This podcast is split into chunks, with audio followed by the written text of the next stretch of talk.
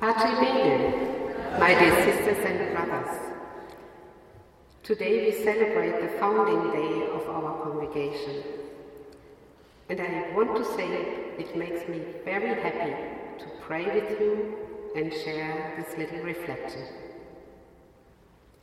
Let us recall this significant day in 1860 and realize its importance for our current life as Franciscans daughters and sons of the Sacred Hearts of Jesus and Mary.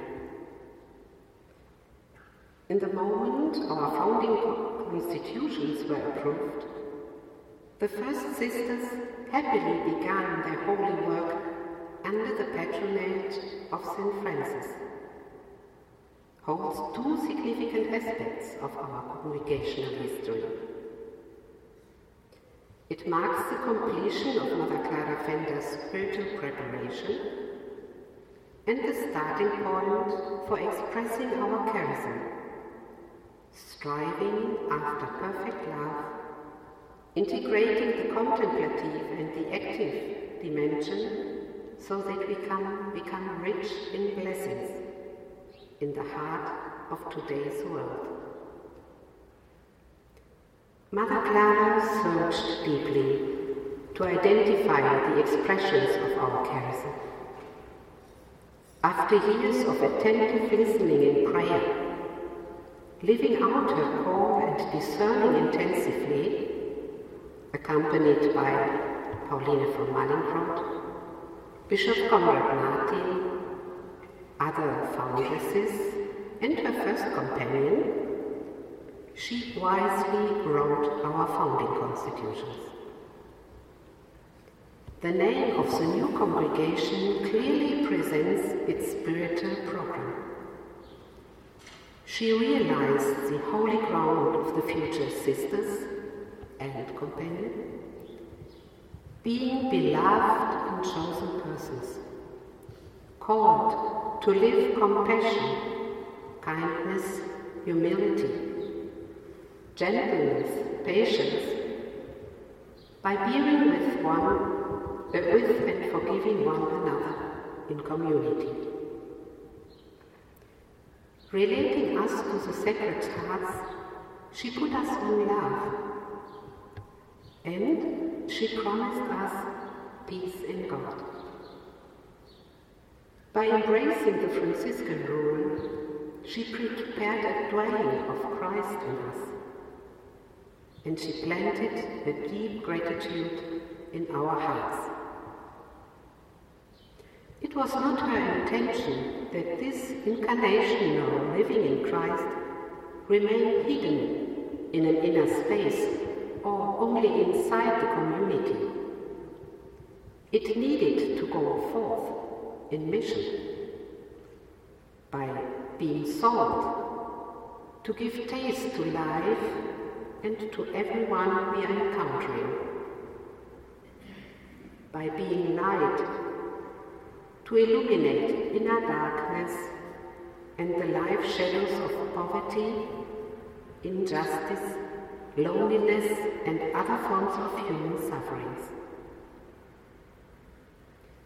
Visioning our congregation, Mother Clara needed a deep grounding in God a sensitive feeling community living, and a wide, open and compassionate heart for people in need.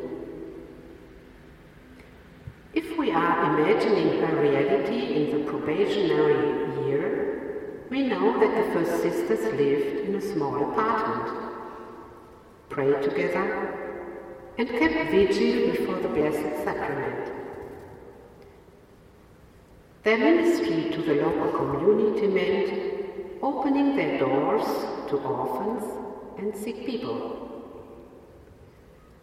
If you walk through Olpe today, you will see markers on the ground, which outline the size of the old city, which was quite small. The number of inhabitants was around 2,500 to 3,000 people.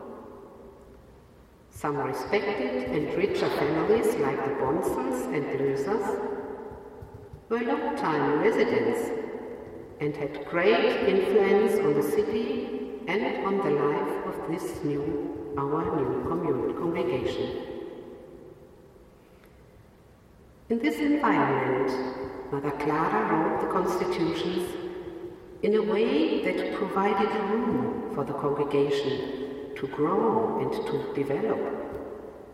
She imagined our charism vibrancy in a large congregation with diverse and rich ministries that responded to the need of any time.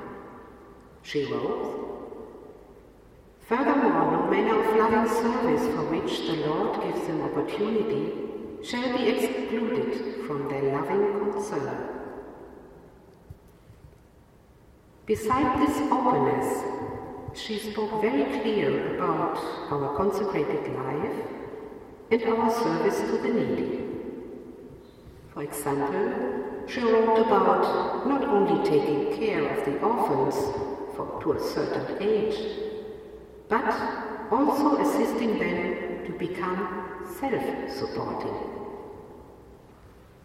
She had a vision that was broad, but she also paid attention to the concrete necessities of the present. She offered the sisters guidance and allowed space for each one to respond to her unique call. Today, in this moment of new awakening, Mother Clara is calling us to open our hearts, to broaden our vision for a blessed future that is yet unknown, by being ready to embrace the everyday anew and to reach out with her energy and creativity to all people and all of creation so that we can make together a sustainable difference and a blessing in the heart of our world.